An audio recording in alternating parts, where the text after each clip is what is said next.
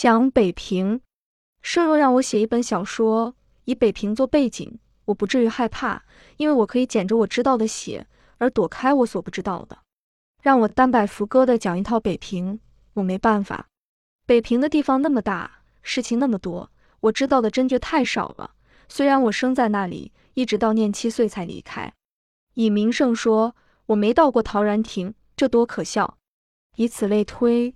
我所知道的那点只是我的北平，而我的北平大概等于牛的一毛。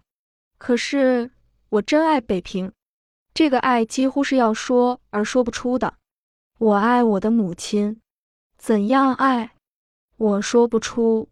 在我想做一件事讨他老人家喜欢的时候，我独自微微的笑着；在我想到他的健康而不放心的时候，我欲落泪。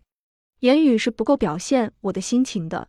只有独自微笑或落泪，才足以把内心揭露在外面一些来。我挚爱北平，也近乎这个。夸奖这个古城的某一点是容易的，可是这就把北平看得太小了。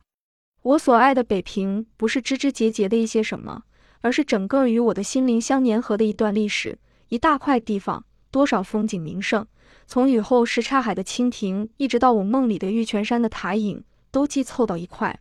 每一小的事件中有个我，我的每一思念中有个北平，这只有说不出而已。真愿成为诗人，把一切好听好看的字都浸在自己的心血里，像杜鹃似的提出北平的俊伟。啊，我不是诗人，我将永远道不出我的爱，一种像由音乐与图画所引起的爱。这不但是辜负了北平，也对不住我自己，因为我的最初的知识与印象都得自北平。它是在我的血里，我的性格与脾气里有许多地方是这古城所赐给的。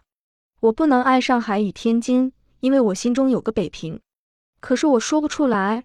伦敦、巴黎、罗马与康斯坦丁堡曾被称为欧洲的四大历史的都城。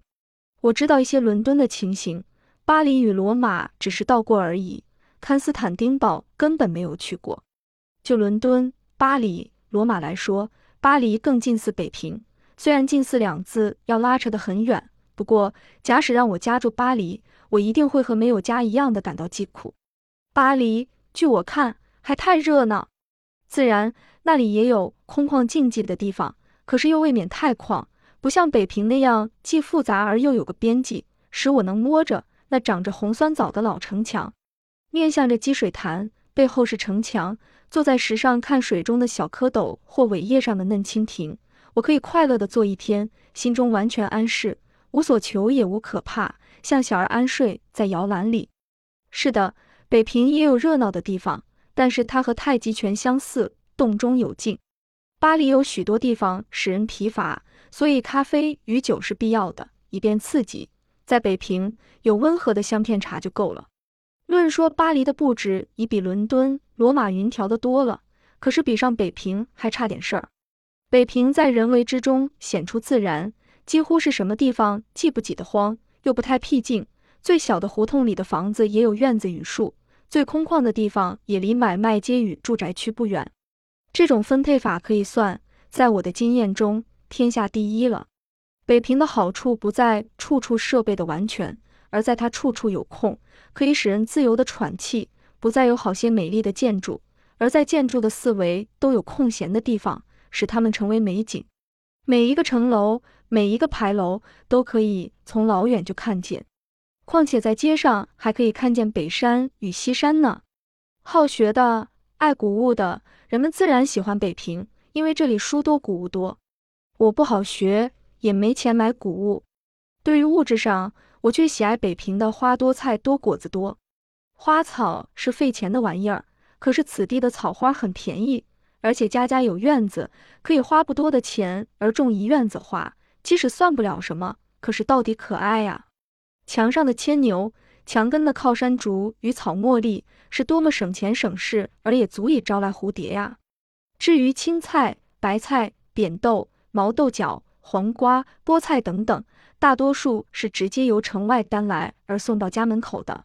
雨后，韭菜叶上还往往带着雨时溅起的泥点。青菜摊子上的红红绿绿，几乎有诗似的美丽。